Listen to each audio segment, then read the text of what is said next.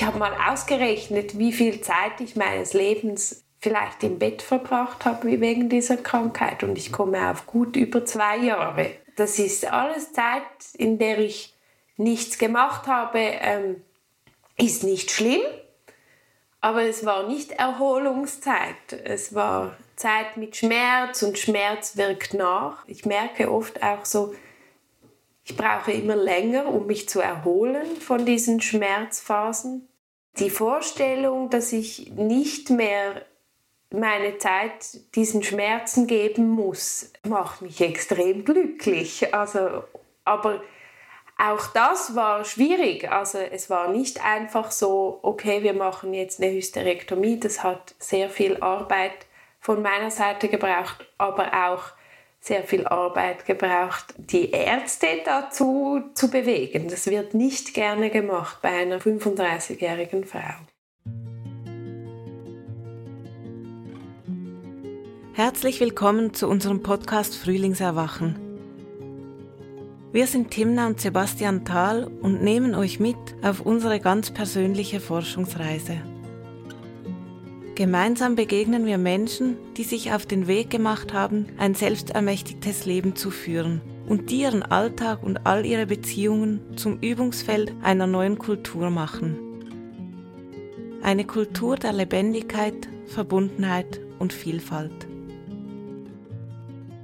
Nochmals herzlich willkommen zu dieser Episode. Bevor wir gleich mit dem Interview starten, möchte ich noch ein paar Worte dazu sagen. Diese Episode ist im Rahmen eines Forschungsprojekts zu Frauenwissen entstanden. Viele Frauenthemen haben es schwer ins öffentliche Bewusstsein zu gelangen und führen ein Schattendasein. So auch die Endometriose. Lena spricht über ihren ganz persönlichen Weg mit dieser Krankheit und ihrem Entscheid zur Entfernung ihrer Gebärmutter, obwohl sie erst 35 Jahre alt ist und noch keine Kinder hat. Die Episode ist in zwei Folgen aufgeteilt, die gleichzeitig veröffentlicht werden. Im ersten Teil, der im November letzten Jahres aufgenommen wurde, steht Lena kurz vor der Operation, die Gebärmutter zu entfernen. Im zweiten Teil, ein halbes Jahr später, erzählt Lena, wie es ihr nach der Operation geht. Die Episode zu Endometriose wird bewusst im Anschluss zur Episode Zyklische Wesen ausgestrahlt weil der weibliche Zyklus viele Facetten hat und ich es total wichtig finde, dass die Vielfalt an Themen rund ums Frausein in unserer Kultur gehört, ernst genommen und respektiert werden. Ich wünsche euch viel Freude beim Hören. Ja, Lena, ich freue mich sehr, dass du heute hier bist. Ja, danke, dass ich hier sein kann. Wir sprechen ja heute über die Endometriose.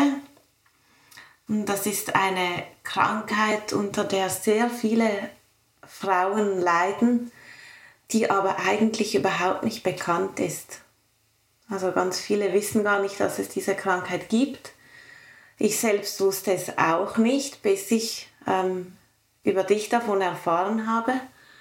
Und du leidest ja unter dieser Krankheit und hast auch ganz viel Wissen dir angeeignet, weil du einfach einen weiten Weg damit gegangen bist, zu überhaupt herauszufinden, was ist mit dir los und ja, dann einen Weg damit zu gehen, wie kannst du damit leben, wie kannst du das behandeln, hast dir da ganz viel Wissen angeeignet auf diesem Weg.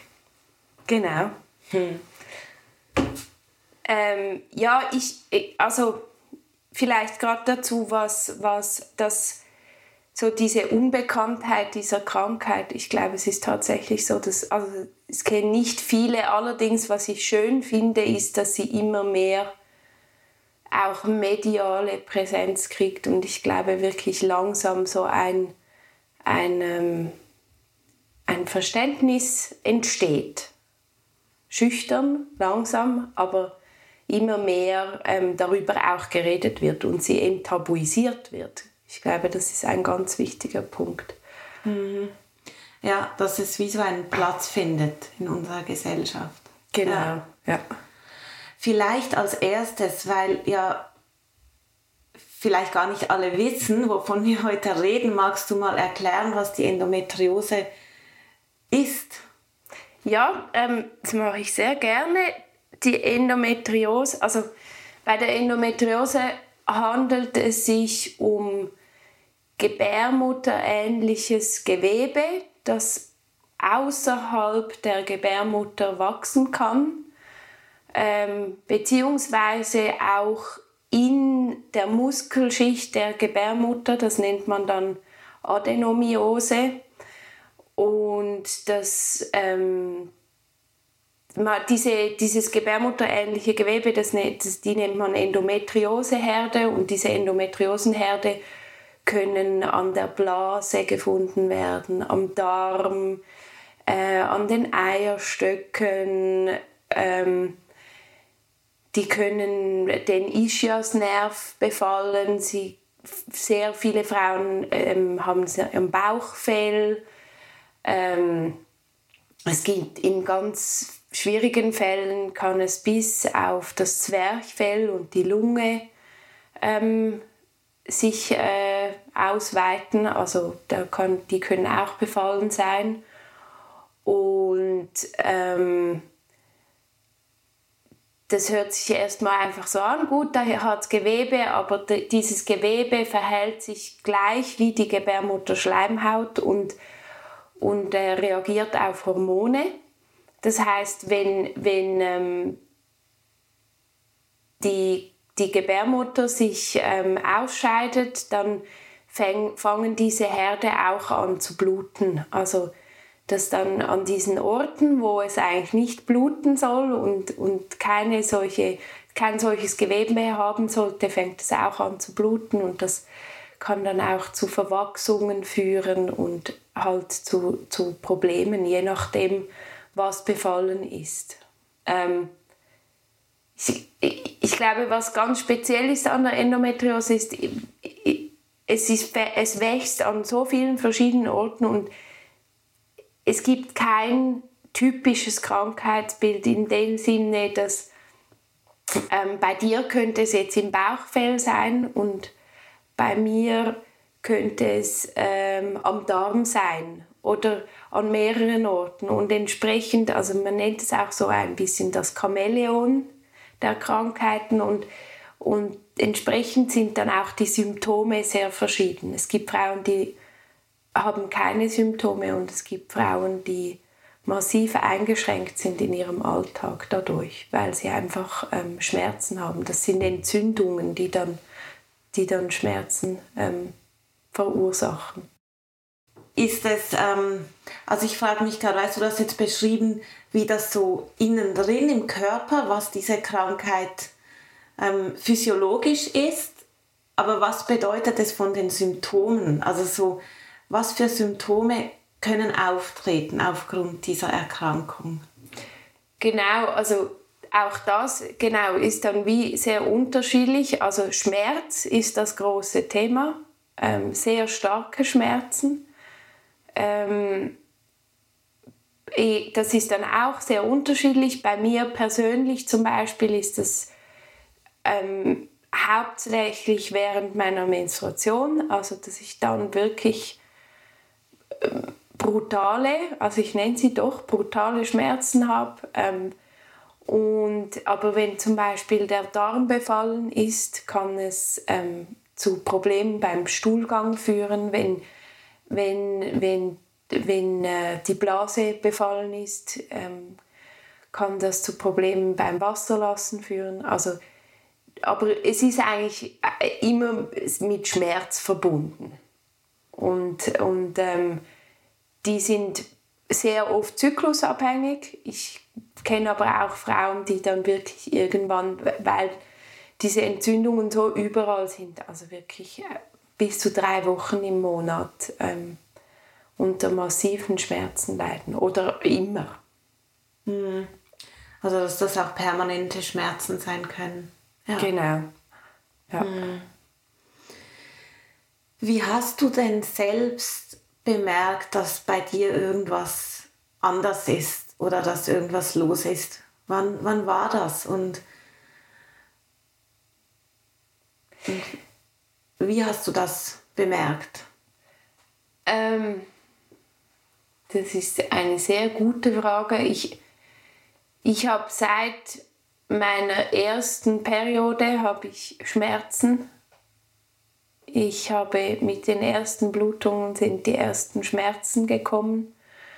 Und ähm, es hat dann jahrelang hat, hat, hat man gesagt, ah, das ist normal, ähm, Schmerzen gehören dazu zur Periode, ähm, reiß dich zusammen. Ähm, wir können dann nachher noch mal darüber reden, was, was das bedeutet hat, aber das ist eigentlich, das, das, über die Jahre ist das immer schlimmer geworden und ich habe dann ähm, mit, ich weiß nicht mehr genau, aber so 25 vielleicht oder 4, 25, da habe ich noch ähm, im Ausland gelebt, da ist mir dann mal, ähm, hatte ich massive Schmerzen und da habe ich dann herausgefunden, dass bei mir eine Zyste geplatzt ist. Also ich, da wurde ich dann auch, musste ich in eine Klinik und und dort hat man dann mich untersucht und dann hat es erstmal geheißen, ich hätte ein polyzystisches Ovariensyndrom. Das ist nochmal was anderes. Das ist, wenn die, wenn die Eierstöcke ähm, mit vielen Zysten befallen sind. Ähm, und so kam dann mehr Aufmerksamkeit überhaupt auf, auf mein, mein, mein, mein ganzes gynäkologisches Wohlbefinden, sagen wir es so. Und ich habe mich immer mehr damit befasst und irgendwann sind dann einfach diese Schmerzen immer stärker geworden und da habe ich natürlich einerseits selber geguckt im Internet und überhaupt, was könnte das sein? Sind das wirklich einfach normale Menstruationsschmerzen? Also kann das sein, dass, dass ich vier Tage im Monat einfach nichts tun kann, weil ich so feste Schmerzen habe und das mit, also in Kombination mit Schmerzmedikamenten. Und dann ist dann schnell mal so dieser Verdacht gekommen, Endometriose, was ich dann aber lange auch wieder ignoriert habe, weil es halt immer geheißen hat, ja, da muss man operieren. Und ich fand immer so, ja, operieren.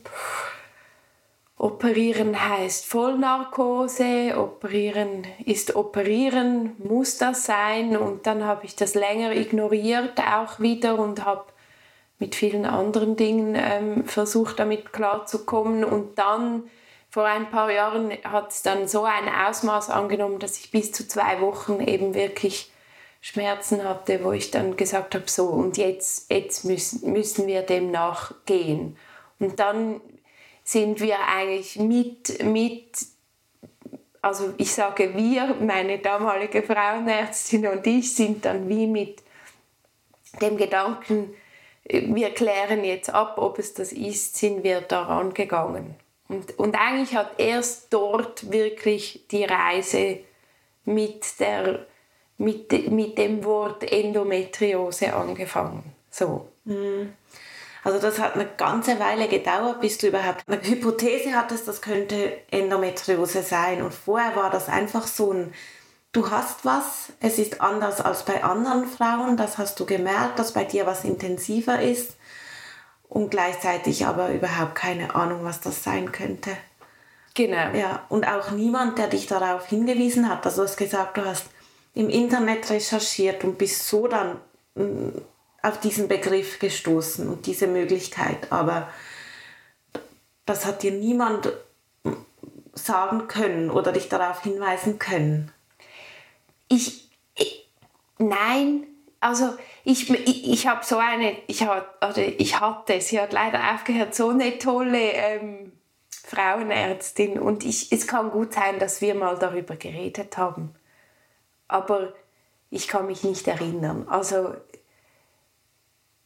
weil es durch das, dass dann diese, diese, diese polizistischen, dieses polizistische Ovalsyndrom, man nennt das auch PCOS, um es ein bisschen einfacher zu machen, so im Fokus stand, waren wir halt dann immer auf das konzentriert und das PCOS macht, dass man sehr unregelmäßige Menstruation hat, also und mit meinen Schmerzen hat mich das immer mehr auch angefangen, psychisch zu belasten. Und dann war lange einfach das Thema, wie kriegen wir es hin, dass ich einigermaßen eine regelmäßige Menstruation habe, wo ich dann quasi weiß, wann ich mit Schmerzen rechnen muss. Weil das hat ja einen massiven Einfluss auf mein Leben. Und wenn ich eigentlich weiß, ah, in einer Woche kommt, dann kann ich mich, also dann kann ich mein Leben so einrichten, dass ich weiß, dann, dass ich dann vielleicht nicht gerade irgendwie auf ein Festival gehe oder ähm, viele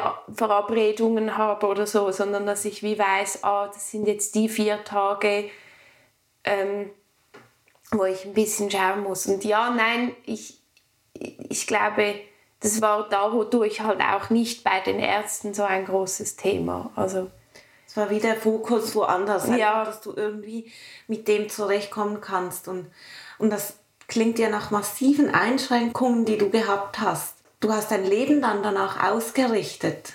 Wann sind die Schmerzen da? Du hast versucht, das so weit zu kontrollieren, zu wissen, dann kommt eine Menstruation. Und wenn ich das so höre, dann erinnert mich das auch. Ich habe selber ähm, ein paar Frauen gekannt oder kenne Frauen, die immer um die Menstruation herum einfach gesagt haben, dann kann ich nichts tun. Die dann einfach eine Woche zu Hause geblieben sind und ich habe nie gewusst, warum. Einfach gewusst, sie haben ganz starke Schmerzen und das aber auch so wahrgenommen, dass sie sehr eingeschränkt ähm, waren dadurch und ja, was, was hat das für dein Leben bedeutet, dass du nicht alltagstauglich eigentlich warst? Mhm. Ähm, ich finde, ich finde, in, in den Momenten habe ich mir nie wirklich Gedanken gemacht und gedacht, ich fühle mich eingeschränkt durch diese Krankheit. Es war einfach da. Ich glaube, es ist auch erst jetzt langsam, also oder mit dem, dass es wie immer mehr ähm, Raum eingenommen hat in meinem Leben, auch was Therapien anbelangt, Ernährung, also dass ich wie mein Leben immer mehr, erst dann habe ich gemerkt, wie es mich eigentlich einschränkt. Und, und sehr lange habe ich einfach mich zugedröhnt mit Schmerzmitteln. Und das ist, also so hat es dann irgendwie funktioniert. Und wenn man dann weggegangen ist, noch ein Glas Alkohol, was natürlich überhaupt nicht gut ist, aber hat auch geholfen, die, dass die Schmerzmittel dann vielleicht noch ähm, besser wirken und dann hat man es ignoriert und am Morgen ist man wieder mit Schmerzen aufgewacht und hat quasi ähm, das Schmerzmittel nach, nachgeladen. Ähm, und die Dosis wurde einfach immer höher. Auch so, dass dann irgendwann meine Ärztin gesagt hat, hey, jetzt sind wir an einem Punkt, jetzt nimmst du irgendwie drei Schmerzmittel, damit du irgendwie einigermaßen funktionieren kannst. Das ist irgendwie absurd. Also, wo wir dann auch, da habe ich dann so gemerkt, ah, okay, da stimmt etwas nicht. Also, da, oder weil man richtet sich halt ein. Also, und, und es ist auch, es war auch je nach Lebensphase unterschiedlich. Also ich habe, ähm, ich weiß zum Beispiel, ich habe Schreinerin gelernt ursprünglich. Also ich habe eine Lehre als Schreinerin gemacht und ich weiß noch, da war es dann irgendwann so ein Thema, dass ich doch sehr viele Schmerzmittel genommen habe und dass das gefähr gefährlich sein könnte an den Maschinen in dieser Zeit. Also ich weiß, und ich hatte auch mal eine Zeit lang ein, ein, ein, ähm, ein Zeugnis vom Arzt, dass ich, wenn ich fehle, so quasi, dass ich nicht immer einen Stress bekomme mit den Arbeitgebern. Und das war dann aber so ein Zeugnis, ja, das ist gut, dann können sie nichts machen, aber es ist ja dann trotzdem, das habe ich dann schnell wieder aufgehört. Man versucht sich dann doch irgendwie durchzumogeln. Ich ich habe dann auch immer sehr viel versucht, eben zu steuern, wann meine Menstruation ist, da gibt es viele verschiedene Theorien, wie man das machen kann mit Mond und Licht und so, wo, dass das dann am Wochenende kommt. Es war für mich immer eine extreme Erleichterung, wenn die Menstruation am Wochenende kommt, weil ich dann bei der Arbeit nicht ähm, fehle oder ja so oder eben einfach schauen, dass man nichts abmacht, aber das eben man es ist halt wie normal. Ja, das ist so. Also ich finde das ähm, spannend, dir so zuzuhören, weil das ist ja, du hast wie was äh, zu deiner Normalität gemacht, weil du gar keine Wahl hattest. Aber eigentlich, äh, ja, wenn ich das so höre, denke ich, wow, das sind ja richtig krasse ähm, Einschränkungen und du hast dich da so dieser Krankheit eigentlich anpassen müssen. Und das hat ja auch bestimmt auch ähm, Einfluss auf, ja, auf, die, auf deine Freundschaften gehabt oder deine so, so, sozialen Kontakte, wenn du das immer so, so steuern musstest oder wie war das? Wie, wie, wie ist dein Umfeld damit umgegangen oder geht damit um auch jetzt? Hey, ähm, ich finde jetzt so in meinem sozialen Umfeld also jetzt gerade so eben Freundschaften und so, habe ich eigentlich immer das Gefühl gehabt,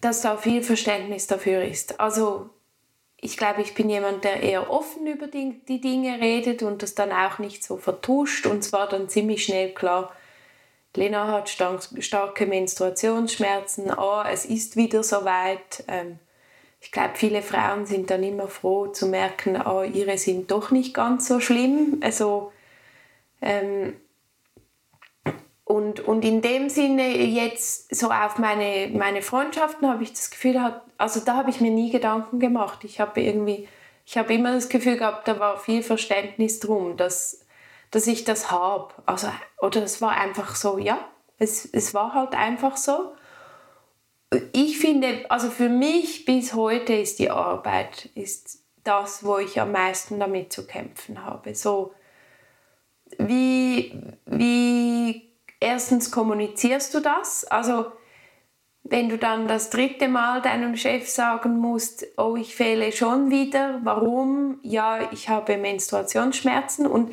also wenn man denkt, so ein Zyklus geht um die 28 Tage, es ist dann schon noch viel, wenn man alle 28 Tage anruft und sagt, du, es ist wieder soweit, ich kann nicht. Und ich glaube, weil es ist ja wie so eine nicht sichtbare Krankheit und ich glaube, du auch durch dieses Stigma, dass, dass das normal ist, dass Frauen ähm, Schmerzen haben während der Menstruation und man sich mal zusammenreißen soll, können sich auch viele nicht ähm, vorstellen, was für Unterschiede das sind. Also es kann ja diese Schmerzen, es kann, kann bis zu Ohnmacht führen. Also es ist wirklich, das kann begleitet sein von Übergeben und, und wirklich so, also sind wirklich massive Schmerzen, ich glaube, die auch viele nicht nachvollziehen können und, und bei der Arbeit wird es dann sehr unangenehm. Und ich glaube aber,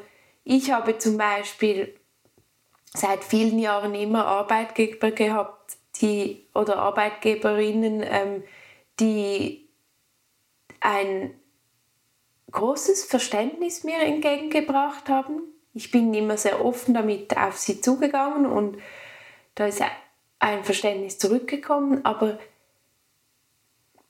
man wird ja auch irgendwie erzogen und, und es ist ja dann auch so, dass der eigene Stress, glaube ich, der einem im Weg steht. Also, dass man eben, man will dann nicht schon wieder anrufen und schon wieder, ähm, schon wieder fehlen und schon wieder ist man die, wegen der ähm, man umorganisieren muss. Und, oder wenn man dann vielleicht sogar mal richtig krank wird, dann fällt man noch mal obendrauf. Und es, es ist extrem unangenehm. Mhm, ja. Also, äh, und in dem Sinne, ich habe wirklich ein Glück in meinem Umfeld, glaube ich.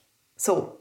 Ich, ich habe viele Geschichten gehört von anderen Frauen, wo das ganz anders läuft. das erschreckt mich, da, da, also wirklich, wo ich dann so denke, wow, ich habe ein Riesenglück gehabt, immer was das, was das, was das anbelangt. Hm. Ja, und dass es auf Arbeit so schwierig ist, das kann ich auch nachvollziehen, weil, weil es ja, es hat ja auch mit Zugehörigkeit zu tun. Also so, das Gefühl, ich möchte dazugehören, ich möchte wie Teil sein von, ja, von dieser Gemeinschaft, die da zusammen was schafft und, und da das ja wie so diese Frauenleiden einfach wie keinen Platz haben. Also so, der Menstruationszyklus, der hat oft nicht wirklich Platz im, ähm, ja, so im, im, in der Gesellschaft. Der wird einfach so ausgeklammert und dann ist das zwar ein Teil deiner Realität, aber mit der gehörst du dann irgendwie in dem Moment wie nicht dazu. Oder auch wenn Verständnis da ist, ist es nicht, es ist nicht so ein etabliertes Verständnis dass äh, das wirklich gesellschaftsfähig ist. Das sind dann vielleicht Einzelne, die sagen, hey, ah, die Lena hat das und wir gehen darauf ein und trotzdem bleibt aber bei dir dann das Gefühl, dass du halt anders bist und nicht wirklich dazugehörst. Das wäre ja eine andere Situation, wenn jetzt das so normal wäre, dass auch andere Frauen im Betrieb sagen, na, ich blute gerade und heute bin ich nicht so leistungsfähig oder ich trinke halt lieber mal eine Tasse Tee oder nehme es gemütlich, dann wärst du damit auch nicht so alleine. Absolut. Also das finde ich eigentlich das Schlimmste. Ich meine, nur schon, wenn man sagt, ich habe meine Pen Periode oder ich habe meine Mens oder ui, heute habe ich fest geblutet, dann ist immer so beschämtes ähm, Wegschauen. So, ah ja, ja, schnell Themawechsel. Und, und eben dabei ist das ständig es, eine, es gibt immer eine Frau, die blutet. ich finde das so, also ich finde das so ein, ja wirklich so ein, ein Phänomen eigentlich, weil das ist ja was, was also so, wir sind alle nur hier, weil, weil Frauen Kinder kriegen. Und weil sie einmal weil im Monat sie, bluten. Genau, und, weil sie, und das ist nur möglich, weil sie einmal im Monat bluten. Und das ist so ein großes Thema. Und wie du sagst, es ist überall, wo wir sind. Mhm. Im Einkaufszentrum, im Zug, im, das, egal wo, sind immer Frauen um uns herum, die gerade bluten mhm. und die vielleicht Schmerzen haben mhm. und die irgendwie sich überlegen, oh, wo ist eine Toilette, wo kann ich irgendwie ein Tampon wechseln oder wie. Ja, also so, so viel ist damit verbunden und wir reden nicht drüber. Also oft nicht mal die Frauen unter sich. Mhm. Und schon gar nicht eben auf Arbeit, dass das einfach Teil ist vom Arbeitskreis Konzept vom Arbeitsplatz, dass Frauen eben bluten und dass darauf Rücksicht genommen wird. Ja. Mhm.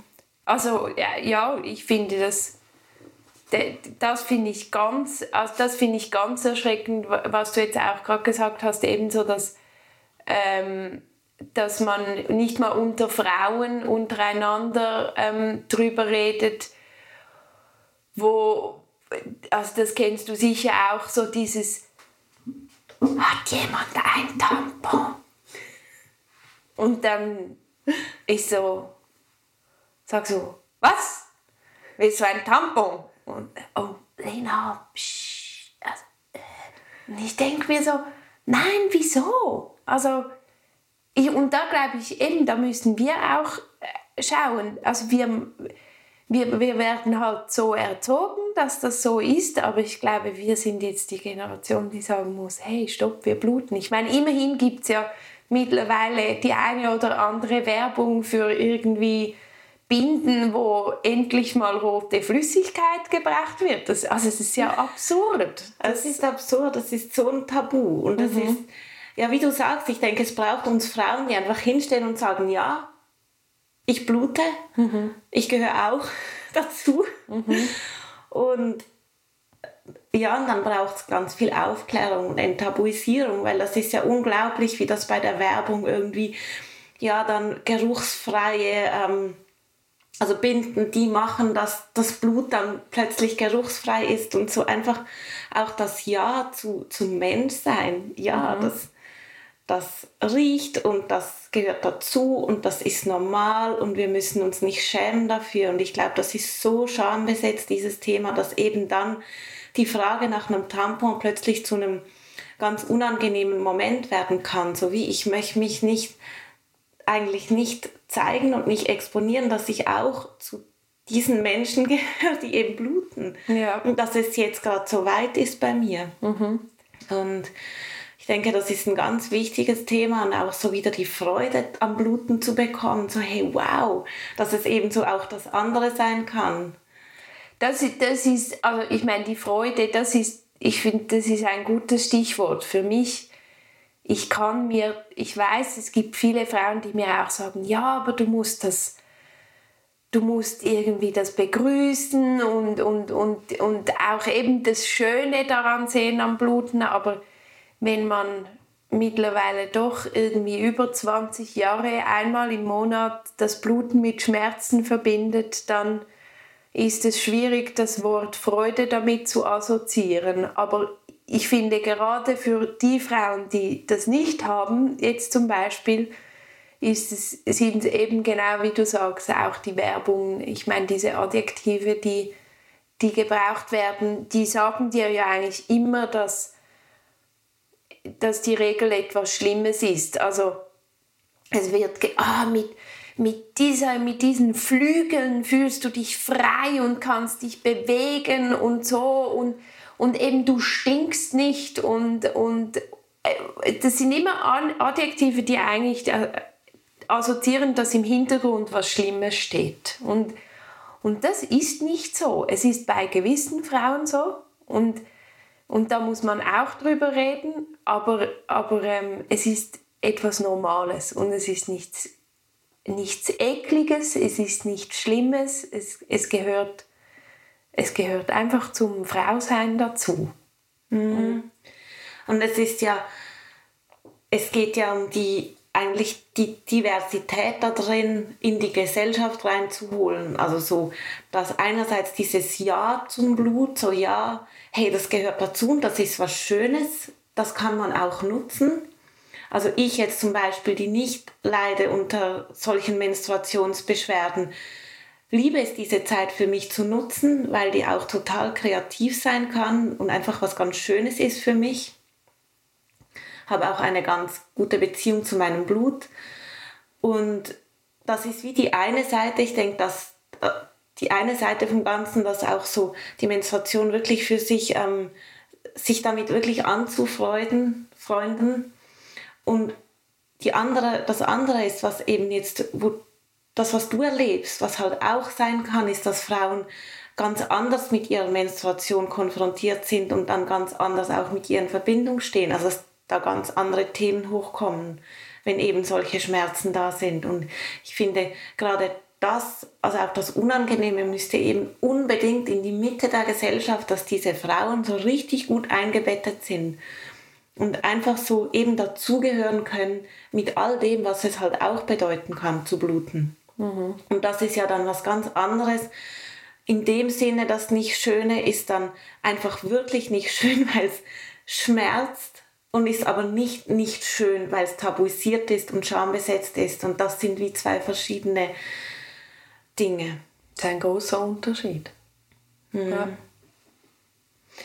Ja, wenn wir jetzt nochmal so zurückkommen, du hast ja gesagt, du hast dann lange Zeit einfach Medikamente genommen und eigentlich mit diesen Medikamenten so die, diese Schmerzen irgendwie aushaltbar gemacht.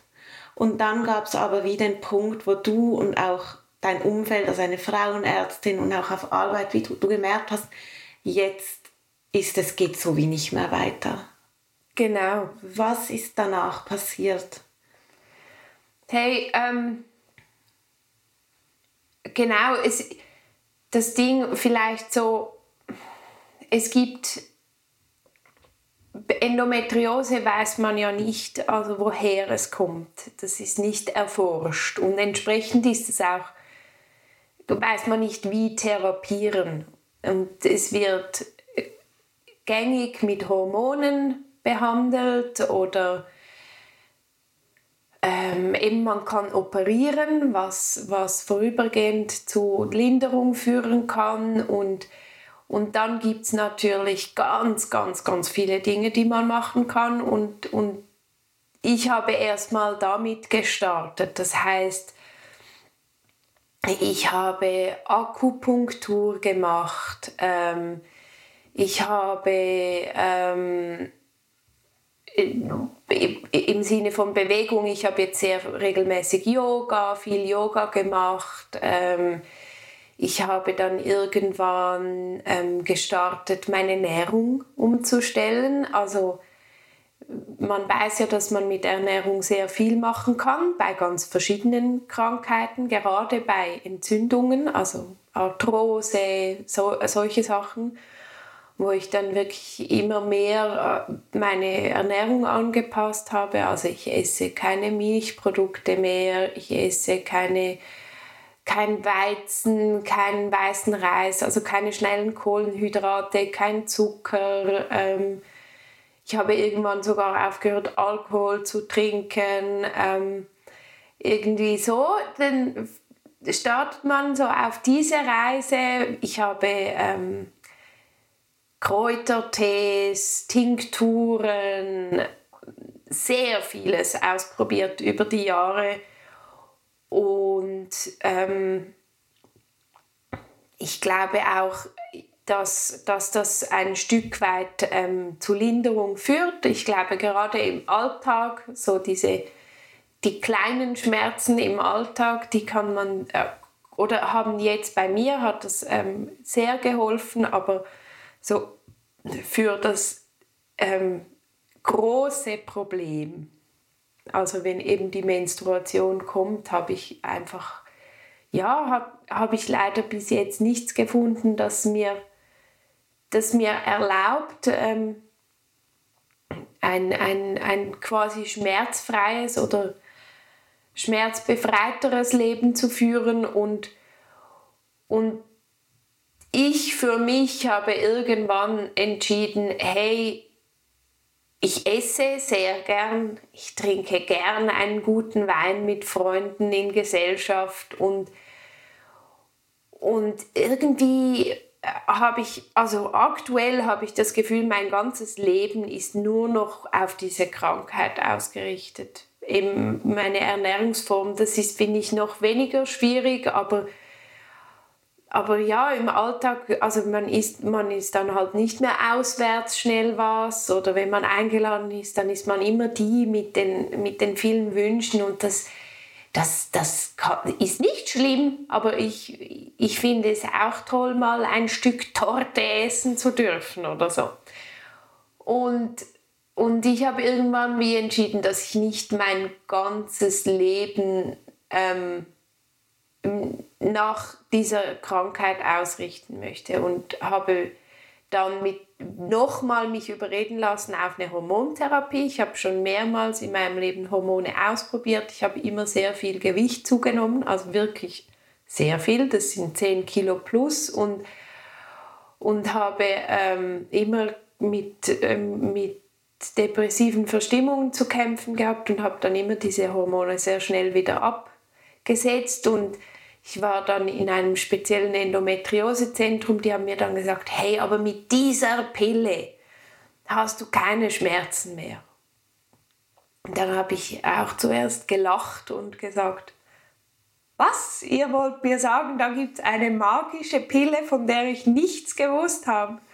Und die macht mein Leben normal und habe dann gesagt, also gut, ich lasse mich nochmal darauf ein, auch wenn es Hormone sind und ich schlechte Erfahrungen gemacht habe und habe dann ähm, mit diesen Hormonen gestartet und tatsächlich war das eine magische Pille, mit der ich, also das sind dann so reine Gestagenpillen, die ähm, machen, dass man keine Menstruation mehr be bekommt und also eigentlich dem Körper vortäuschen, dass man schwanger ist. Ja, das sind, also Gestagen sind äh, die Hormone. Schwangerschaftshormone. Ja, ich weiß jetzt auch nicht, ob, ja, ich bin da, mit den Hormonen kenne ich mich zu wenig aus, was was macht. Das ist so ein komplexes System. Auf jeden Fall hatte ich keine Mens mehr, ähm, was ein unglaubliches Erlebnis war. Also ich habe sie nicht äh, vermisst und habe dann aber sehr schnell ging es rapide mit meiner Psyche bergab so, dass ich dann wirklich ähm, in der psychiatrischen Universitätsklinik äh, einen Platz bekommen habe und dann sehr schnell klar wurde, dass ich unter, ähm, unter starken Depressionen leide und ähm, da kam dann auch schnell der Vorschlag, dass ich ja Antidepressiva nehmen kann, was ich, äh, was ich super finde, was sicher hilfreich sein kann. Aber ich habe dann irgendwann gesagt, hey, aber irgendwo hat es Grenzen. Es kann nicht sein, dass ich eine Krankheit mit diversen Pillen quasi bekämpfe und dann für die Nebenwirkungen dieser Medikamente wieder andere Medikamente nehmen muss. Und habe mich dann dagegen entschieden und gesagt, nein, wir kriegen das in den Griff einfach mit ähm, ähm, enger Begleitung. Also ich bin dann wirklich einmal die Woche war ich in der Therapie und das wurde dann auch besser, aber auch nicht. Und dann kommt man wieder in so eine Phase, wo man eine Standortbestimmung macht und sagt, okay, ich habe zwar keine Schmerzen mehr, aber eigentlich finde ich alles immer so beschissen. Also eigentlich habe ich so keine Freude am, am Alltag. Und dann habe ich irgendwann gesagt, das geht nicht. Ich möchte jetzt diese Operation machen. Und dann also was für eine Operation? Ja, genau. Ähm, äh, bei der Endometriose macht man, ähm, kann man eine laparoskopische Untersuchung machen, um zu schauen, wo es, es von diesen Härten hat. Und ähm, das ist eigentlich auch die einzige definitive Diagnose der Krankheit. Und während ähm, dieser Operation schneidet man oder lasert man die, diese Herde weg, was dann ähm, zu einer Ruhephase führen kann. Also das heißt, es wird entfernt, das Gewebe an den Orten, wo es nicht sein soll, was wiederum dazu führt, dass eben Ruhe einkehrt und, und diese Schmerzen ähm, verschwinden. Das Dumme ist, dass das immer wieder kommt. Also das, ähm, und heute macht man eigentlich sehr oft diese, diese Operation nur noch, ähm, wenn es ganz schlimm ist oder wenn jemand irgendwie zum Beispiel einen Kinderwunsch hat. Also wenn viele Frauen, die Endometriose haben, haben Schwierigkeiten, schwanger zu werden und durch eine Operation kann diese Chance erhöht werden. Und das ist dann was Nachhaltiges? Also haben die Frauen dann also wenn man das operiert, sind die Schmerzen dann für immer weg oder wie ist das mit dieser Operation? Nein, eben das ist einfach für eine Zeit, aber das kann unterschiedlich, also das ist auch sehr unterschiedlich. Das, mhm. Es gibt Frauen, wo es nach, ich glaube schon drei Monaten wieder zurückkommt und, und es gibt Frauen, wo es über fünf Jahre dann ruhig bleibt und, und, und sie keine Beschwerden mehr haben. Und ich habe mir natürlich das erhofft von dieser Operation und ich habe dann aber oh Schreck, bin aufgewacht und die haben gesagt, ja, du hast gar nichts. Also sie hätten nichts gefunden. Hab, aber meine Gebärmutter hätte, würde komisch aussehen. Und das, da war ich dann so ein bisschen so, okay, ja, eigentlich gut, mega gut, ich habe nichts, aber ich habe ja etwas und bin dann noch zu einem anderen Arzt, der mich dann in ein Emery gesteckt hat. Und dort hat man dann gesehen, dass eben diese Gebärmutter Unregelmäßigkeiten aufweist und an den Bändern der Gebärmutter auch so Wucherungen äh, zu sehen sind. Und, und dann war dann so, okay, da ist ja doch was, das hat man halt nicht gesehen während der Operation. Das ist diese Ado Adenomiose. Genau, mhm. genau, das mhm. ist diese Adenomiose. Ja, und das, das, da war ich dann und habe dann noch eine Spirale eingesetzt bekommen mit der Hoffnung, dass es be besser wird, also dass die psychischen Probleme besser werden. Und da mit der Spirale ist aber die Menstruation wieder stark geworden und lang. Also ich habe dann bis zu zwei Wochen geblutet, eine Woche Pause gehabt und direkt wieder angefangen und auch wieder Schmerzen gehabt und die Psyche war auch nicht besser. Und also eine Hormonspirale war das dann? Ja, genau, ja. eine Hormonspirale. Ja, also mit den Tabletten hast du aufgehört und stattdessen ja. dann die Hormonspirale genau. genommen. Ja. Okay. Und dann habe ich vor ein paar Monaten jetzt gesagt, ähm, immer wieder, ähm, ja, irgendwie äh, gesagt, das geht nicht für mich und mit meinem Arzt auch geredet und er hat dann irgendwann gesagt, ja, ähm,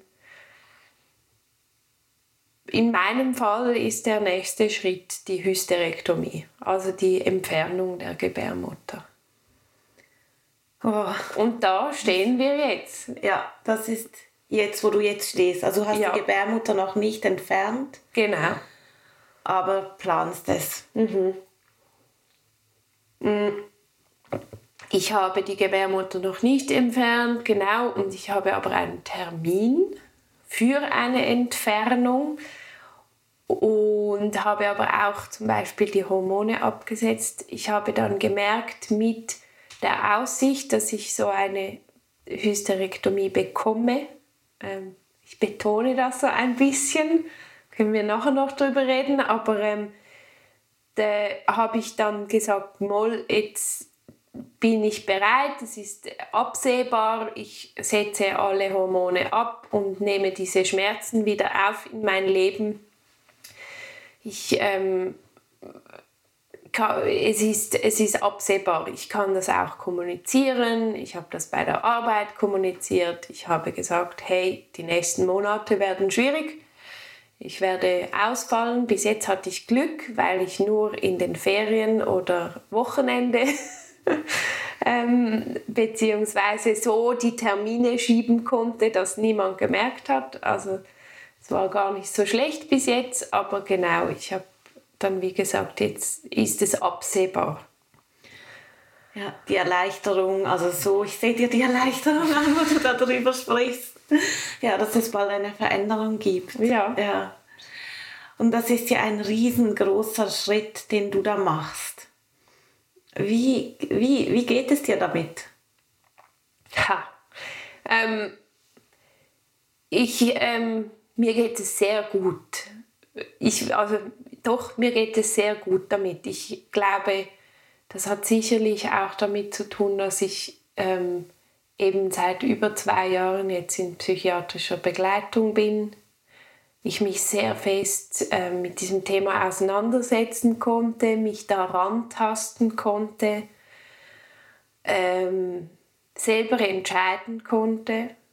Also wirklich so ähm, einen Weg gehen konnte bis hierhin und ähm, ich bin aber jetzt, seit ich den Termin habe, merke ich auch so, jetzt kommt auch so Trauer.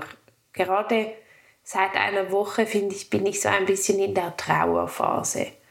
Ähm, eine Gebärmutterentfernung heißt, dass ich nie, also ich bin 35 und ich habe noch keine Kinder und ich werde keine leiblichen Kinder haben können. Ähm, das ist für mich okay, aber es ist auch, es macht auch traurig. Und ich bin sehr glücklich, weil ich auch endlich irgendwie diese Trauer zulassen kann. Ich hatte lange das Gefühl, dass ich nicht traurig sein darf. Mhm. Also so, hey, ähm, du hast dich dafür entschieden, also ist es doch voll okay für dich. Also darfst du auch nicht trau trau traurig sein. Aber ähm, dem ist nicht mehr so. Und e-, ehrlich gesagt, seit ich ähm, das wie zulasse und traurig sein kann, geht es mir sogar noch besser.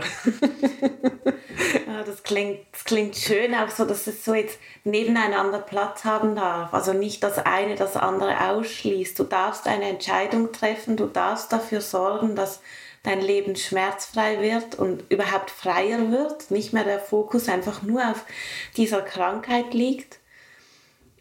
Und gleichzeitig darfst du auch traurig sein um genau. das, was halt dann nicht mehr möglich ist. Also so, es geht was auf und es geht auch was zu. also eine Tür geht auf und eine Tür geht zu und halt die, dass die beide, beide Zustände nebeneinander sein dürfen. Die Freude genau. und die Trauer. Ja.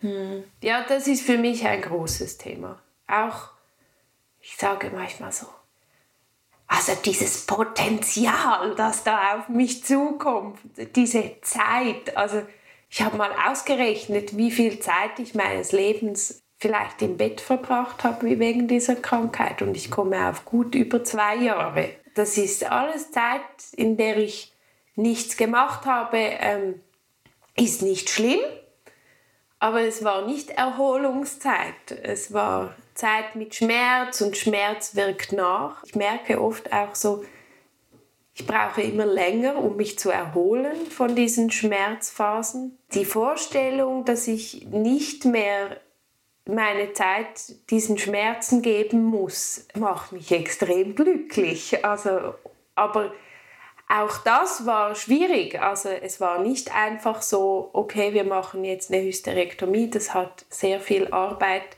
von meiner Seite gebraucht, aber auch sehr viel Arbeit gebraucht, die Ärzte dazu zu bewegen. Das wird nicht gerne gemacht bei einer 35-jährigen Frau. Was sagen dann die Ärzte? Das interessiert mich. Was, also was war da die, die Schwierigkeit? Was waren die Bedenken der Ärzte? Mm, Im Vordergrund steht immer dieser Kinderwunsch. Und ich denke, das ist wichtig und die wissen, warum sie das immer fragen und machen. Und ich, hab, ich hatte nie einen großen Kinderwunsch oder aktiv einen Kinderwunsch. Ich habe aber sehr gerne Kinder und kann mir auch vorstellen, selber Kinder zu haben. Und habe mich irgendwann angefangen zu weigern. Ich habe irgendwann gemerkt, ich habe dann so angefangen, nein, ich habe keinen Kinderwunsch. Und dann habe ich gemerkt, dass auch gerade so ganz anders geredet wird mit mir bei den Ärzten so. Und irgendwann habe ich aber so gedacht, hey, irgendwie lüge ich doch. Also ja, ich habe keinen aktiven Wunsch, aber ich kann dir nicht sagen, ob dieses Thema für mich abgeschlossen ist. Und irgendwann habe ich mich halt so ein bisschen angefangen zu weigern, zu sagen, dass ich keinen Kinderwunsch habe, sondern habe einfach gesagt, ich kann es nicht sagen. Und sobald es nicht gesagt werden kann, äh, wird anders umgegangen damit, weil wenn die Gebärmutter weg ist, dann kann das nicht mehr passieren. Also haben die Ärzte Angst, dass wenn sie das machen, ja, und dann fängt so ein Spiel an, habe ich das Gefühl, was ähm, wo, wo ich dann irgendwann auch so gemerkt habe, so hey, also oder wo ich dann plötzlich irgendwann so auch gedacht habe, was bin ich eigentlich? Einfach eine Gebärmut also Gebärmaschine. Mir geht es schlecht. Und es ist dieses Organ, das, das die Fortpflanzung ermöglicht, ist betroffen oder macht, dass es mir schlecht geht. Und, und aber man will mir nur helfen, wenn ich sage, dass es okay ist, wenn ich mich nicht fortpflanzen kann. Und ich hatte dann irgendwann auch immer mehr das Gefühl, es geht nur um diese Fortpflanzung. Und das hat mich dann extrem angefangen zu stören. Immer diese Ärzte. Und die dann auch so einem so sagen, also also wenn ich Ihr Arzt wäre, dann würde ich das niemals tun.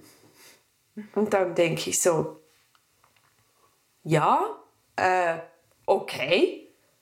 Ich habe sie aber nicht gefragt nach ihrer Meinung. Und ähm, sie sind nicht die Person, die jeden Monat leidet. Und, und, und zum Glück müssen sie auch keine Entscheidung treffen. Und ich glaube, da hat sehr geholfen, eben, dass ich in psychiatrischer Begleitung bin, dass meine Psychiaterin eh spezialisiert ist auf Frauen mit äh, gynäkologischen Erkrankungen oder eben Kinder, unerfüllten Kinderwünschen etc. Und ich mich sehr lange mit ihr unterhalten konnte und wir gearbeitet haben an diesem Thema und sie dann irgendwann quasi auch noch ein bisschen mitgeholfen hat, ähm, diesen Schritt zu ermöglichen. Mhm. Also du hast im Prinzip einfach auch ja nicht nur dich selbst gebraucht, die mit dir diesen Weg gegangen ist, sondern auch Unterstützung von außen. Also jemand, der eben auch bereit war, mit dir hinzugucken und sehen, hey, das ist eine Riesenerleichterung für dich, wenn du diese Operation machen kannst. Super, gibt es diese Möglichkeit. Und was ist da auch noch? Was ist da an, an Abschieden, die dann halt auch damit einhergehen? Eben der Abschied vom Kinderwunsch. Ähm, ich muss dich korrigieren vom leiblichen Kinderwunsch. Ich finde das ganz wichtig. Es gibt so viele Formen, Eltern zu sein. Und ja, das ist ganz schön, dass du das sagst. Ja, das ist wirklich ganz gut, das zu unterscheiden. Es ist ja einfach so diese, also diese Möglichkeit gibt es dann nicht mehr, leibliche Kinder zu haben. Genau. Aber ja, es gibt ganz viele Kinder, die, ähm, also Mutter sein ist noch viel mehr als Mutter sein von eigenen Kindern. Genau. Hm. Ja, ich, äh, und ich glaube eben, dass das große Thema ist ja, warum der Arzt oder die Ärztin ähm, das nicht machen will, ist ja auch einfach ähm, die Angst, dass ich dann in ein Loch falle. Und dort habe ich dann aber irgendwann auch gesagt, hey, also aktuell bin ich in einem Loch und ich werde psychiatrisch betreut ähm, wöchentlich, damit ich meinen Alltag meistern kann, damit ich in der Gesellschaft funktionieren kann. Ich kann mir jetzt einfach nicht vorstellen, dass falls dieses Loch noch kommt, ich dann nicht einfach auch diese Unterstützung bekommen könnte.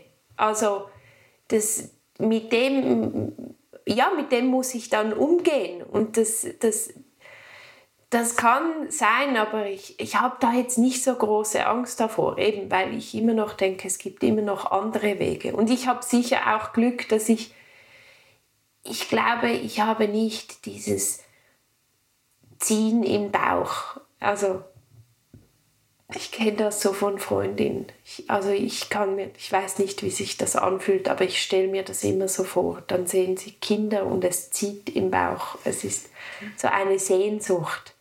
Und die habe ich nicht. Ich, ähm, ich finde es mega toll mit Kindern. Ich finde es aber auch mega toll, wenn sie wieder weg sind. Also, und ich kann mir aber auch vorstellen, eins immer da zu haben. Aber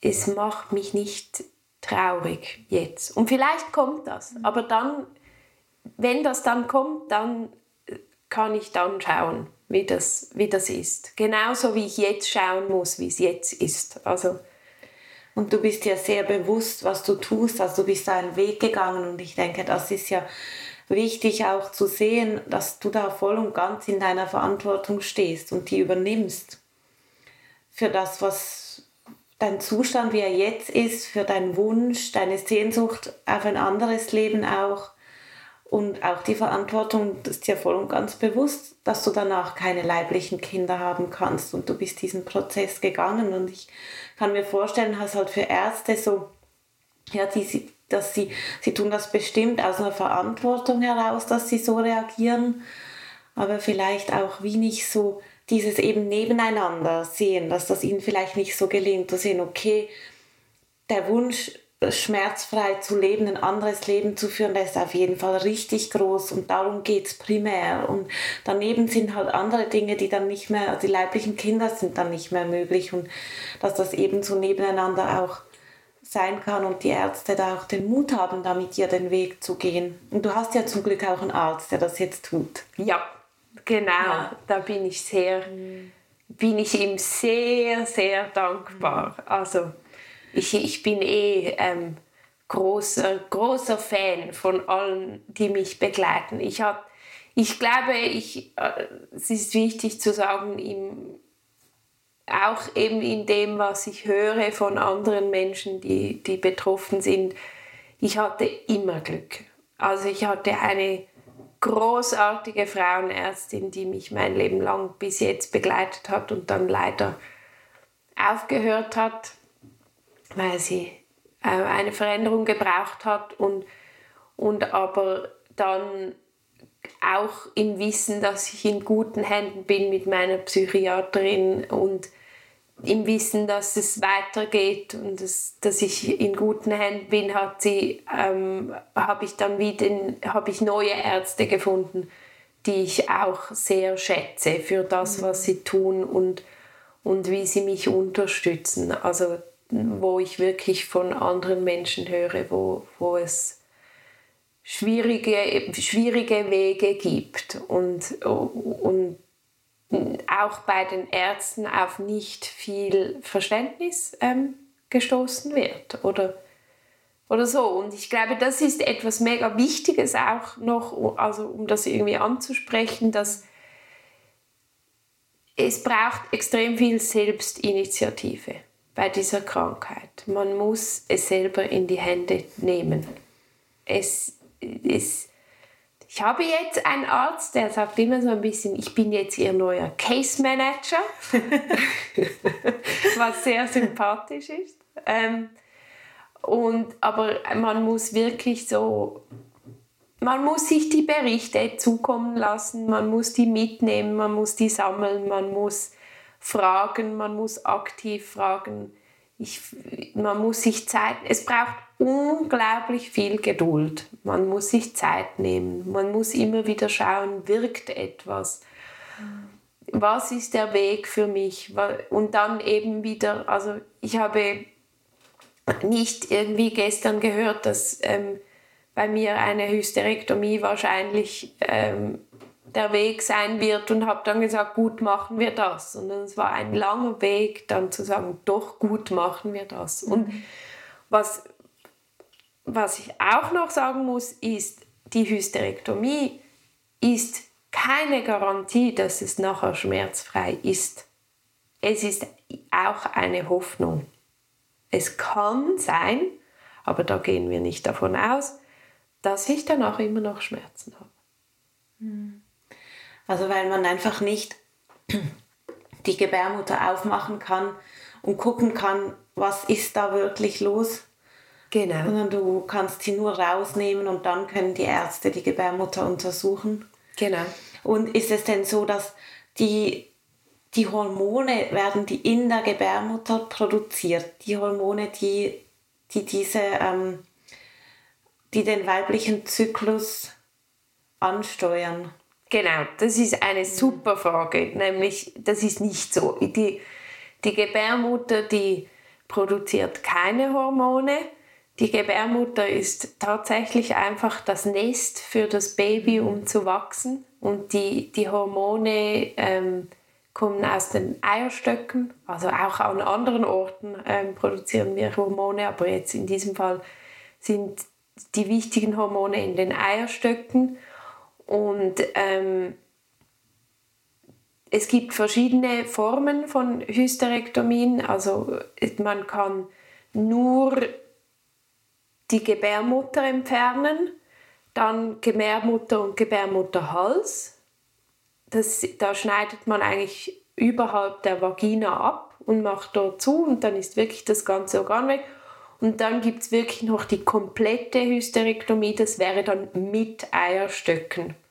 Und das ist da, das finde ich auch ähm, beängstigend. Da habe ich aber Glück, bei mir werden die Eierstöcke voraussichtlich gelassen. Also die werden nicht herausgenommen. Das heißt, ich werde weiterhin einen Zyklus haben, einen weiblichen Zyklus, aber ähm, keine Blutungen mehr. Also immer, wenn die Hormone sagen, so, du bist nicht schwanger, jetzt muss diese Gebärmutter raus, damit wir ein neues Nest machen können für das Baby, das vielleicht kommt, dann ähm, habe ich einfach keine Blutungen mehr, weil da nichts ist, was bluten kann. Aber der Rest passiert weiter. Ein bisschen, es kann Veränderungen geben, weil die Gebärmutter die Eierstöcke auch mit Blut versorgt. Und durch das, dass sie dann weg ist, diese Blutversorgung sich verändert.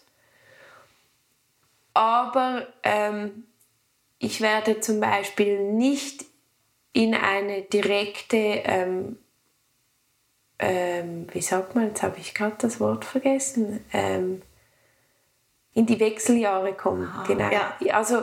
wenn man nämlich die die Eierstöcke rausnimmt, dann wacht man auf und ist in den Wechseljahren. Und mhm.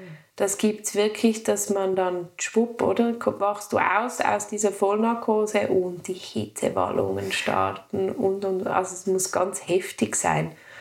Und gerade umso jünger du bist, umso ja, gefährlicher kann das dann auch sein mit äh, Osteoporose und solchen Sachen, die halt, mhm. wo die Hormone halt sehr wichtig mhm. sind. Aber wenn du jetzt so erzählst, ey, da bekomme ich schon nochmal auch so eine, nochmal eine, mehr eine Ahnung von der Dimension dieser Operation. Also ich finde es auch ganz schön mutig von dir, dass du also mutig und es zeigt mir auch, an welchem Punkt du gestanden bist, also in welcher Not du, du sein musstest, um diese Entscheidung zu treffen. Das ist ja nicht was, was man einfach so mal macht, wenn es keine andere Lösung gibt. Das ist ja wirklich... Am Mittwochnachmittag. Ja. Ein richtig, richtig großer Schritt. Ja, es, mhm. ist, es ist ein großer Schritt. Der aber Einfluss, also so eben eine ganz große Hoffnung da, dass es auch besser wird und ich denke auch eine große Wahrscheinlichkeit, dass es besser wird. Und aber auch Faktoren, wo du einfach nicht weißt, wie ist es dann genau, wie reagiert mein Körper darauf? Ist dann wirklich, sind alle Herde in der Gebärmutter drin, die so Schmerzen erzeugen? Ist dann wirklich alles raus, wenn die Gebärmutter draußen ist? Hey, ja. die Hoffnung stirbt zuletzt. Ja. ähm, ich finde, also ja, es ist, ähm, ich, ich bin an dem Punkt, äh, wo ich sage, ich kann nicht mehr, ich will nicht mehr und ich gehe diesen Schritt und, und, und die Hoffnung stirbt zuletzt und es also, äh, es gibt ganz viele Berichte auch im Internet, wo man nicht äh, nachlesen will über Hysterektomien, was das dann wieder für Komplikationen auslösen kann. Und ich habe auch mit diversen Frauen geredet, die ähm, eine Hyster also viele Frauen, Hysterektomie ist eigentlich ein, ein Routineeingriff. Sehr viele Frauen haben Hysterektomien, aber aus verschiedenen Gründen und oft halt erst 40 plus. Also das finde ich ja auch interessant. Wenn, wenn man 40 ist, dann wird das Organ herausgenommen, ohne mit der Wimper zu zucken. Weil dann ist ja auch das Kinderthema. Also das finde ich... Äh, ja, das ist höchst interessant. Das ist ja wie so, also so das, ja, wie einerseits die Gebärmutter so, oder so der, einerseits ist wie die Frau wird so wie hochgehalten als dieses, diese Gebärmutter, die halt die Kinder austrägt und, und das ist wie so, das gehört einfach zur Frau dazu. Und, und die Frau wird auch manchmal reduziert auf diese Gebärmutter. Und andererseits, wenn es aber darum geht, alles, was mit dieser Gebärmutter zusammenhängt, die Monatsblutungen, die Schmerzen, die, die, äh, ja, die Unsicherheiten, die das halt auch auslöst bei der Frau vielleicht, das, das hat dann einfach alles keinen Platz. Das wird so wie an den Rand der Gesellschaft gedrängt, in, in, äh, tabuisiert, ist schambesetzt. Aber wenn es dann darum geht, eben, dass du sagst, so ich möchte jetzt mit 35 diesen Eingriff machen, dann plötzlich ist es so, boah, die Gebärmutter, aber die ist wichtig und ja. Ja, die macht mich zur Frau. Das finde ich ja, also das ist auch ein Thema. Das ist, nein, sie macht mich, also für mich mhm. macht sie mich nicht zur Frau, aber das ist ja dann wieso, also das, das ist, also da haben dann alle eine Meinung plötzlich dazu. Was, was, was ich nicht verstehen würde und, und wie gefährlich das ist und auf was ich mich einlasse. Und dann gibt es diese emotionale Leere und, und, und, und, und. Ja, mag alles sein, aber... Du wirst es sehen und deine Erfahrungen machen. Was du ansprichst, ist jetzt auch noch so wie die Reaktion im Umfeld. Das, das äh, möchte ich auch noch gerne fragen. Wie geht denn dein Umfeld damit um, dass du diese Entscheidung getroffen hast? Was begegnen dir da für für ähm, Aussagen oder ja, wie gehen? Alles. ähm, ich hatte eine Phase, wo ich mit allen darüber reden musste, ähm, weil ich es auch wichtig finde zu hören oder ich finde es auch gut zu hören, dass Leute sagen, spinnst du, mach das nicht, weil dann hinterfragt man sich auch wirklich, also oder ich funktioniere zumindest, zumindest so, ich hinterfrage mich dann kritisch und so. Irgendwann habe ich dann gedacht, so, jetzt reicht's. Also geht's noch, was da ähm, alle für eine Meinung dazu haben und eben irgendwie mir meine Weiblichkeit abgesprochen wird und, und, und, und, und, und ich habe mir da, also bei mir ist dann wirklich so weit gegangen, dass ich wirklich, ähm, ich bin dann schnell auch so in so Gesellschafts, äh, wie soll ich sagen, ich hatte dann so eine Gesellschaftskrise, auch überhaupt was Geschlecht und, und alles ähm, äh, anbelangt und, und, und ich habe aber auch sehr viele Menschen in meinem Umfeld, die sich zwar Sorgen machen, quasi so, aber auf eine gesunde, natürliche Art, also mein nahes um Umfeld. Und aber diesen Schritt sehr unterstützen. Also ich merke das auch zum Beispiel, meine Mutter steht da voll und ganz hinter mir. Und ich merke auch, wie, wie mir das viel bedeutet, dass sie ähm, findet, hey, doch, komm, du schaffst das. Und es ist gut, diese Entscheidung. Also sie unterstützt das voll und ich glaube auch meine Schwestern ähm, wo, oder eben meine nahen Freundinnen und Freunde, wo ich wirklich merke, doch, also das ist, das ist keine Frage und da akzeptiert man und, und man ist einfach da egal, egal ob ich gerade zweifle oder nicht, sondern es ist wie, man, ist, man weiß, das ist schwierig und, und die Personen in meinem Umfeld, ähm, glaube ich, befassen sich auch sogar ein Stück weit damit und, und da fühle ich mich voll und ganz unterstützt. Aber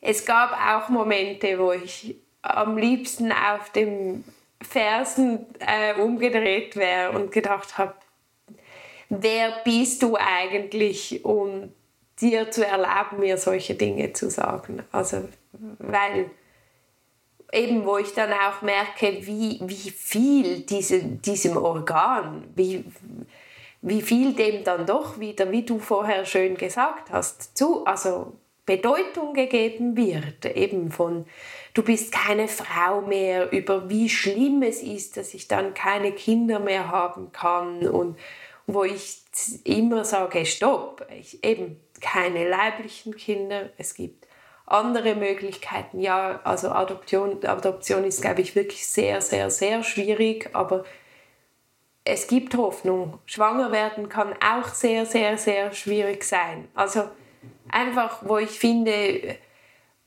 das muss man sehr differenziert angehen. Und ja, ich werde dann dieses Organ nicht mehr haben, aber ich werde ich bleiben, mit oder ohne Organ. Also. Und was bedeutet es denn für dich, Frau zu sein? ich kann dir das nicht beantworten. was bedeutet es für mich, Frau zu sein? Ich, ich, ich glaube, Frau zu sein, würde ich jetzt sogar knallhart sagen, bedeutet, dass mich die, mein Umfeld als Frau wahrnimmt mhm. und, und, und ich für sie eine Frau bin. Mhm. Das, ich glaube, wenn, ich es wirklich, wirklich runterbrechen würde, bedeutet das für mich, Frau zu sein. Und dann gibt es ganz viele Aspekte, auf die man eingehen kann, von meine weiblichen Seiten, meine männlichen Seiten. Ich habe ähm, ich habe die Geschlechtsorgane einer Frau. Ähm, ähm, ich, ich, ich denke, ich fühle mich als Frau entsprechend, aber ich habe auch ganz viele männliche Seiten an mir. Ähm, oder was Gesellschaft als männlich ähm, äh, definiert. Ähm, ich finde das, ja, es ist ein mega spannendes Thema und ich glaube, es ist, hat für mich auch mehr an Bedeutung bekommen, jetzt mit dieser ganzen Auseinandersetzung, was das überhaupt bedeutet. Ja. Ja, deswegen habe ich es gefragt, weil ich gespürt habe, dass du dich dann damit auseinandergesetzt hast und es ist natürlich ein Thema für sich, über das könnten wir jetzt auch eine Stunde reden. Aber es ist schön, danke für deine Antwort. Und wir sind jetzt auch langsam am Ende ähm, unseres Gesprächs. Ich möchte dich zuletzt noch fragen, gibt es irgendwas, was du Frauen ähm, oder auch Männern auf den Weg mitgeben möchtest? Oder so, ja, Betroffene oder auch nicht Betroffene? Hey, also ich ähm, in dem Sinne, äh, vielleicht möchte ich gerade mich erstmal mega bei dir bedanken, dass du mich eingeladen hast, weil ich weiß, also ich bin keine Expertin, aber doch über die Jahre mich sehr intensiv mit diesem Thema auseinandergesetzt und habe mir natürlich ein Wissen angeeignet und ich, ich kenne, ich habe nichts in einem, meinem Umfeld gefunden oder im Internet oder übersee von jungen Frauen, die mit einer Hysterektomie ähm, konfrontiert sind. Und das finde ich mega gut, dass du hier eine Plattform bietest, wo man mal drüber reden kann. Und das wäre dann auch ein Teil der Antwort. Ich glaube, es ist unglaublich wertvoll, ähm, sich auszutauschen mit Betroffenen, also mit, mit Leuten, die durch das Gleiche gehen. Es ist einfach etwas anderes. Ich bin zum Beispiel auch noch in einer Selbsthilfegruppe. Es gibt ähm, in diversen Städten in der Schweiz Selbsthilfegruppen. Ähm, und das ist, als ich das erste Mal dorthin gegangen bin, das war wie so eine Erleuchtung weil eben mit den Freundinnen, die man hat, kann man drüber reden, aber es ist einfach was anderes, wenn man mit die erzählen dann da Geschichten und man denkt so, ja, genau so. Also so einfach Leute um sich zu haben, die mit dem gleichen konfrontiert sind, das, das finde ich die größte Medizin. Sich auszutauschen, zu reden, zu teilen, ähm, zu fragen, was hat bei dir geholfen? Ähm, es ist so unterschiedlich und immer wieder findet man was, was. Also ich, ich habe Frauen getroffen, die, die ihre, ihren Beruf äh, gewechselt haben und jetzt besser leben. Deswegen, ich habe andere Frauen, kenne ich, die eben ihr ganze Ernährung und alles umgestellt haben und zyklisch leben und fast nicht mehr arbeiten und so gut leben und aber das muss man sich dann auch alles noch leisten können. Aber immerhin, man kann sich dann, man kriegt wie ein, ein, ein Lexikon, auf, aus dem man dann sich herauspicken kann. Und ähm, ich finde so, äh, die, eine erste super Anlaufstelle die sind jetzt wirklich in den letzten Jahren wieder sehr, sehr aktiv geworden, ist EndoHelp Schweiz. Das ist, ähm, ich mache jetzt Werbung hier für Sie, ganz, ganz bewusst. Das ist endo-help.ch,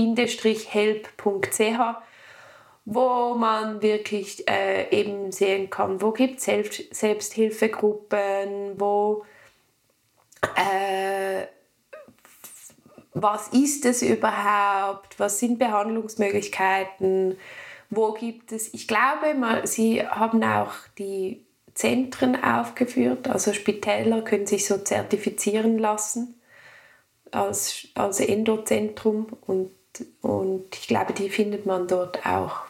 Aber man findet einfach sehr viele Informationen und ich finde es das A und O, sich mit Betroffenen auszutauschen. Und, und ich habe auch Bücher gelesen. Ja, es gibt eine Frau, die hat jetzt ein Buch herausgegeben über die Gebärmutterentfernung. Sie ist zwar älter als ich und hat Kinder, aber nur schon das hilft. Also, oder mir. Und ich hoffe, das hilft anderen auch. ja. Ja, vielen Dank, Lena. Vielen Dank für das Gespräch. Ich danke wünsche dir alles Gute für deine Operation. Ja, danke. Herzlichen Dank, dass du unseren Podcast Frühlingserwachen hörst. Es ist uns ein Herzensanliegen, Menschen zu verbinden und Brücken in eine neue Kultur zu bauen. Wir danken Little Whale für die wunderschöne Musik und allen von euch, die dieses Projekt mit ihren Spenden ermöglichen. Informationen, wie ihr das tun könnt, findet ihr im Text unterhalb dieser Episode.